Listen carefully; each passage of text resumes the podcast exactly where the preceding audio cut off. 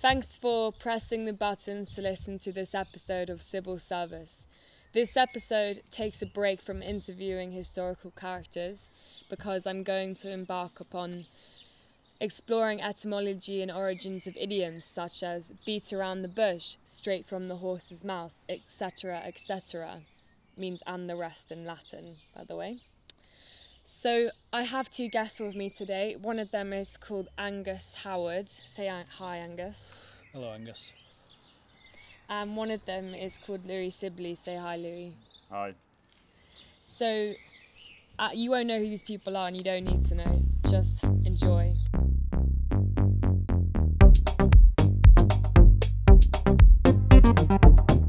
Erotism between men certainly boosts the fighting spirit. Obviously, savage, sassy,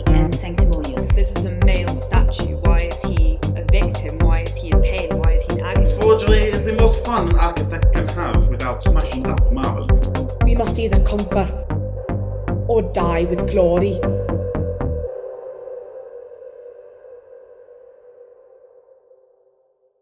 So we're starting from down under, January 1788, into the massive, vast desert land of Australia.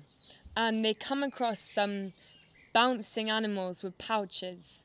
And they think, Hallelujah, praise the Lord, this must be an animal that comes from the dark depths of heaven. But then they see some they see some aboriginals and they say, "Look, who what is that? What is that thing?" And the aboriginals go, "Kangaroo." That's how they name the kangaroos. And guess what kangaroo means in aboriginal? I don't know. so that's fun, isn't it? The next one to be discussed is from from Angus over here. Go on, Angus. So, a word whose etymology I'd like to discuss with listeners today is the inherently Scottish word kerfuffle. A typical dictionary definition would define it as indicating a disturbance or a fuss. The phoneme car has been used in Scottish English since the 15th century as a mode of expression. An example of the expression in a sentence would be Car, blimey pal. Early records of the second half of the word, fuffle, date back to 13th century Scotland, where a fuffle referred to a whisky inspired function, often ending in butchery.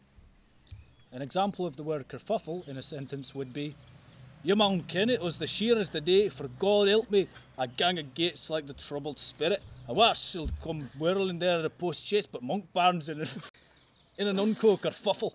Now it's no little thing that'll make his honour take a chest post or soirees rin. I hope that today you learned something new about the word kerfuffle. Thank you, Angus. Uh, so my word for the day is uh, the origin of the word bungalow. So follow me down uh, memory lane as we take a little history trip here. Um, as we all know, the bungalow was uh, first inve- uh, invented in uh, Soviet Russia in 1923, right after the revolution. This I was, didn't of know that. course, No, did you not? That's oh, good really? I thought that was common knowledge. Well, of course, this was because the most important aspect of communism is the destructions of division in class. The old two, three, four-storied houses of the past, they, they represented this anarchic upstairs-downstairs scenario with the rich family upstairs and the help downstairs, or the bourgeoisie upstairs and the proletariat at the bottom. The idea was that this class system must be completely forgotten, and obviously the best way to do this is by making sure people forgot the existence of stairs. Other things they got rid of around this time was ladders, ropes hanging from trees or other high up places, uh, exponential graphs, uh, Jenga, the forward and backward slash, um, and stadium stands for people to sit in. Uh, funnily enough, a little aside, the first ever mosh pits were actually at communist rallies because they couldn't sit anywhere. anyway, the flat equal floor of the bungalow was the perfect representation of a communist country with no hierarchical structure. Lenin and Trotsky designed the bungalow, obviously, since they met whilst doing a BA in architecture. They later died, but the bungalow streak and communist identity was never lost. By the time the Second World War came around, because of all the bungalows, Russia was pretty hard pressed for space. They didn't really think that having that many people, you know, you have to spread out the bungalows everywhere. Oh, right. Um, so it came as a really welcome surprise uh, when they were offered East Germany after the war. They had plenty more space to build their bungalows. If you go to East Berlin nowadays, you'll still see thousands upon thousands of bungalows. In fact, and this is really not a very well known fact at all, the Berlin Wall was in fact the first of four walls they were going to build around the city in the hope to make all of East, East Berlin one huge bungalow. Um, obviously, when the wall was knocked down at the end of the Cold War, uh, they shelved this idea. Uh, now, I've gone on a while about the history, so I bet you're wondering where the world itself came from. Well, it actually came from the final words that communists would utter in defiance before being hanged. They would much rather have been shot than be hung because the gallows were everything they resented as representations of the bourgeoisie. You have the rope, you have the steps, you have the ladder to get up there, uh, and it's on a raised platform. And so they would cry out whilst walking up, Bun the gallows, bun the gallows. And so this got shortened down over time to bungalow, bungalow. Um, obviously, they hadn't really coined a term for these, uh, you know, single-floored houses yet, and so that that stuck. Um, and so there you go. What seems like a funny-looking house has a long and varied history behind it. I hope you've enjoyed it, and uh, a couple of other ones which we could talk about another time is uh, why Hitler made sure that fascist, fascist Germany had no sheds, and uh, why Chairman Mao hates the greenhouse. That was absolutely titillating Fascinating stuff, Louis. Thanks. and fact fueled. I mean, I'm going to bed with some new knowledge. Don't know about you, Angus. Okay. So, gang, gang, gang, man gang, girl gang. You think it comes from a street artist or a sort of media persona, don't you? Don't you? But actually, it originates from ganglia on octopus, octopi, I should say. So, ganglia are ovoid structures containing cell bodies of neurons and cells supported by connective tissue. Ganglia function like relay stations. One nerve enters, another exists, which slightly resembles a gang itself. You know, one new, cool, trendy person comes in, all a la mode, and then they get kicked out because they're not good enough.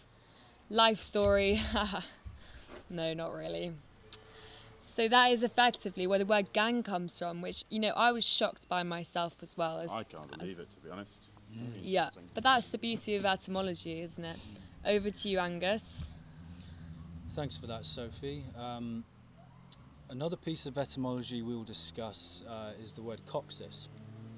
Uh, the coccyx can be defined as the small triangular bone at the base of the spinal column in humans and some apes, formed of fused vestigial vertebrae, also sometimes known as the tailbone. The tailbone. Tailbone. Or tailbone.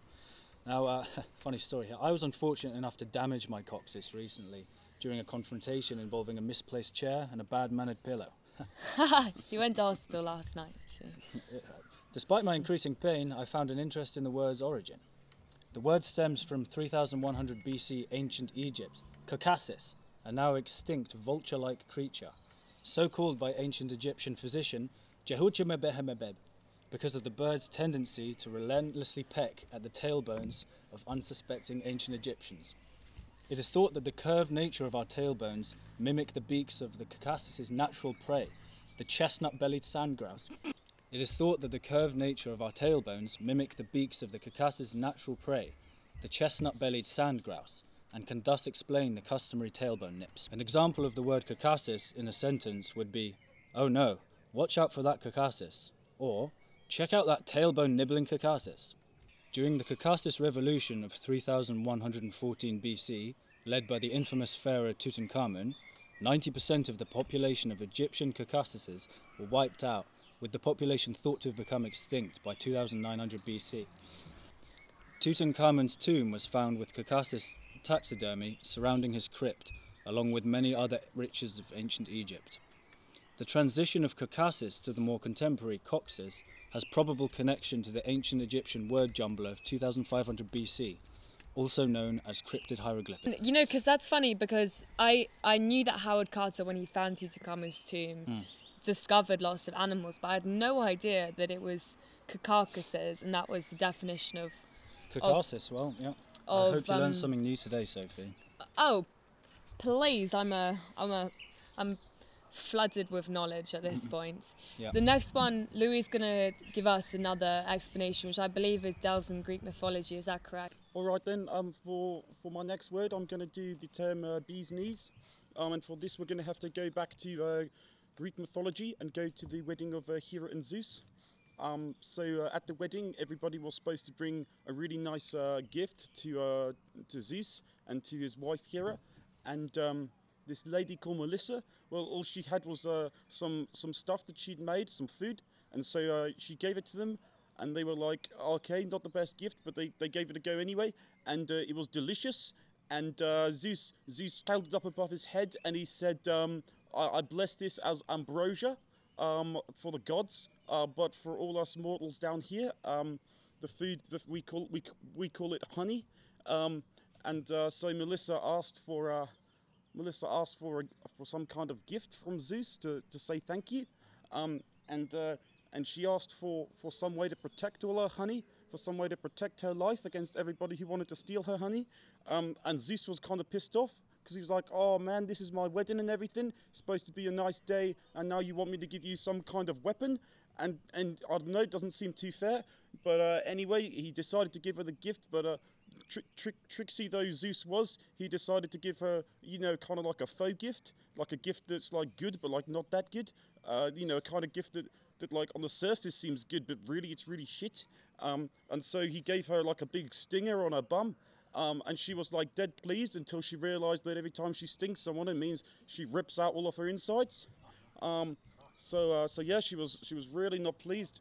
And um, the bee's knees thing, well, that comes from because he also he also took away her shin bone and her tibia. And, uh, and and her knees. He took away her knees so that every time she exploded when she used her stinger, like you know, her, her legs just collapsed in on themselves. Um, and so bee's knees for like ages was used just to mean like some kind of explosion. Of uh, etymology is really the bee's knees. Yes, because effectively the, the knees are what controls the joints. So with with knees, it facilitated that also them to be able to control themselves so they didn't get blown up. Yeah, exactly. So to have the bee's knees, you're protected from that. Great one.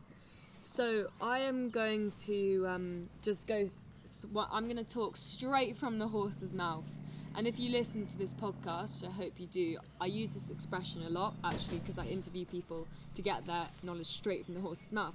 And this is indeed because during Alexander the Great's numerous conquests, he named every single one of his provinces that he got. So that's the whole of Asia, the whole of India, uh, all of Greece, Turkey, anywhere, you know, everywhere is called Alexandria.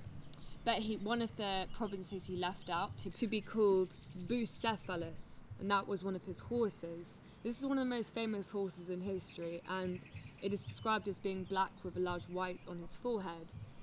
And it's said, Alexander the Great says in a few of his memoirs, Plutarch records this, that every time he was on the cusp of of conquering a certain province, for example, when he was about to conquer Egypt, he would question his horse. He would sit with his horse and decide, is this is this worth doing? Will I win this? And straight from the horse's mouth, the horse used to reply, yes, this will be the correct one. This is why you get knowledge straight from the horse's mouth if you really want the truth, because he did indeed not lose a single battle. Hmm, hmm. Yeah, yeah. There you go. There you have it. Hmm. So next we're gonna get another one from Angus. Angus, speak up, love. So the next idiom that I will be discussing is the idiom to get a taste of your own medicine. I'm sure we've all heard of that one before, right? Oh yeah. Getting a taste of your own medicine, yeah, interesting one. Today, historians and lay people alike often look upon medicine from the history with horror and derision. One seems to conjure up images of dirty rags used to clean wounds or ground up dung ingested to cure a headache. This is often not the case. Herb application to bruises, sores, or other wounds has positive effects, as well as stinging nettles and ginger, licorice, etc. Most of this is pagan and druid medicine. If flus and colds did not wear off, then most peasants, farmers, and even generals, military men, and leaders were encouraged to drink their own piss and poo. So they quite literally had a taste of their own medicine. Going to have Louis talking about. I forgot what you're talking about. going to be talking about bougies. Ah, bougies, yeah. So bougie, um, obviously now it's got a slightly different meaning in English, but originally it's a French word uh, which means candle. And the French word came about um, just before the French Revolution, when the bourgeoisie of France, uh, whenever they had their parties, would play the sadistic and classist game where they would all stand in a circle and hold candles in their hand, light it, and then let the wick burn down until it burnt their fingers. and they think that they did this uh, probably to try and feel the pain of the lower classes. And whoever held it the least long was clearly weakest and would have to sit on a chair whilst the rest of the party would dance around them singing the povo can't handle the candle. That's where it came from. Yeah, from Oh, there, yeah, I've yeah, been singing that for a while now. Yeah, right, I yeah, always yeah. sing that at birthday parties. Mm, mm, mm. Anyway, Is that it? on the candle Oh right, what? So bougie means candle in French, and that's why you get it because of bourgeoisie's used it, Mm-hmm. and now it's like bougie is like being all bourgeois. Ah, I Well, see. it's I see. Okay, I've got another pretty whack one myself. Okay, so in Greek mythology we have a god called Proteus, and this is a prophetic old man of the sea, and a shepherd of the sea's flocks, i.e., seals, if you catch my driftwood. So he was also the main thing about him. What we get from Homeric hymns is that he was subject to the sea, the god Poseidon. He also had a dwelling place in the island of Pharos. Now, in 1838, the word protein was formed after Proteus by a Dutch chemist called Gerard Jonan Mulder. And why did he name it, I, I hear you ask? Because Proteus, like he was subject to Poseidon, proteins are also subject to amino acids. And some scholars also have a feeling that it's because navigation was so important at this point and because protein was so essential for humanity, they linked the two. So yeah, protein comes from the god Proteus. Mm-hmm. So we're gonna get quite a frisky one. This is this is not appropriate for grannies and children. I repeat, this is not appropriate for grannies and children. The origin of the idiom beating around the bush is associated with a woman's vagina. By 1964, 98% of American women were routinely shaving their legs. With the introduction of the bikini in 1946, the stage was set for women to start to start trimming pubic hair as well. So all before these, men were encouraged not to beat around the pubic hair bush and go straight into the 18th century whores and harlots. Disgusting, right? I'm I'm happy we don't live in these times anymore. It's- that one. I'm not going It's revolting. It's terrible. But history of etymology is etymology. Can we topple down all the etymology statues? Do you know what I mean? Not really, to be honest. Absolutely. So over to you now, Louis, for um, a groove and groove one. Yes, absolutely. I'm going to tell you the origin of the word groovy.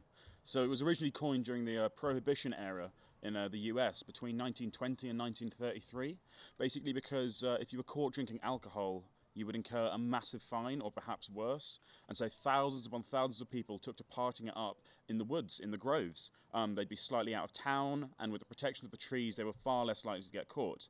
And then in public the next day or the day before, they could uh, talk with friends and make plans for a grovy or a groovy night without fear of their plans falling on uh, unfriendly ears or the police or something like that. Uh, now we typically think of groovy more as a sort of surfer, hippie kind of word, and that's because later in the 1960s, when the youth was big into smoking weed, they, like their forefathers before them, would head into the woods or their local grove and subsequently use the same word in public so that uh, nobody would find them out. A groovy night was no longer one associated with drinking, but represented a free, loving, psychedelic evening. Before anyone knew it, the term was being used as a general term for anything cool and a little bit edgy. There you go. Gro- grove is in the heart. Oh yeah, sorry, Grover's in the heart. Right, okay, so this is just a final one, but this is actually one of my favourite. Typhoon Nina, 1975, China. Hurricane Pauline, one of the deadliest in the Pacific. Some of the poorest areas in Mexico were hit in 1997. Hurricane Katrina, I think this all rings a bell actually. Estimated 108 billion dollars damage in the US 2005. Hmm. Hurricane Rita, also 2005, Gulf of Mexico.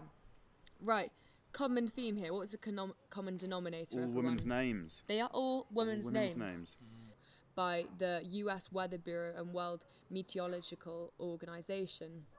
Now, this has caused some outrage for gender equality activists, quite rightly.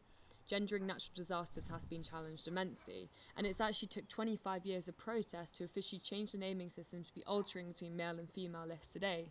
So here you are wondering, well, why did it start as women anyway? Why was it only women? Meteorologists today defend it as saying its its origin was because female names sound less menacing to the thousands mm. dying, but the truth is a lot more complex. So we have this man called Luke Howard, quite a famous meteorologist, only from online, I didn't know that. Um, in 1954, after tropical storm Alice, feel maybe get a second glance, but I gotta get used to not living next door to Alice. Alice. Alice. So Alice. this was a rare off-season tropical cyclone in Cuba, Florida in 1953. And after much investigation, we have actually realized that this was Alice named after Alice Baker who broke Luke Howard's heart into a million pieces and left him for another woman. So he found Alice temperamental, hence like a storm, and that's why he named after as a typical vengeance move, which actually creates a long history of female only named hurricanes. There you have it. Mm, and I've actually heard that before. And apparently there is a there's a very strong correlation between number of divorces in the year and number of storms in a year. Really? Yeah, some people believe they're intimately linked. Well, that's not really. I mean, I guess like financial losses, job losses, losses, Losses. just severe damaged property losses. Hope you're enjoying the first of April, and uh, so you guys can say goodbye as well. Thank you very much for listening, dear listener. Uh, we hope you've found something new about etymology. Thanks a lot. Bye bye. Also, feel free to get in touch. If you have any questions about any of the etymology we've introduced today, feel free to get in touch. Mm. Yeah, absolutely. Happy. explain it.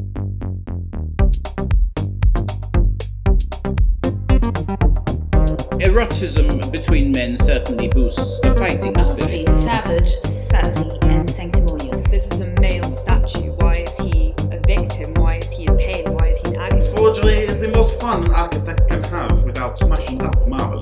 We must either conquer or die with glory.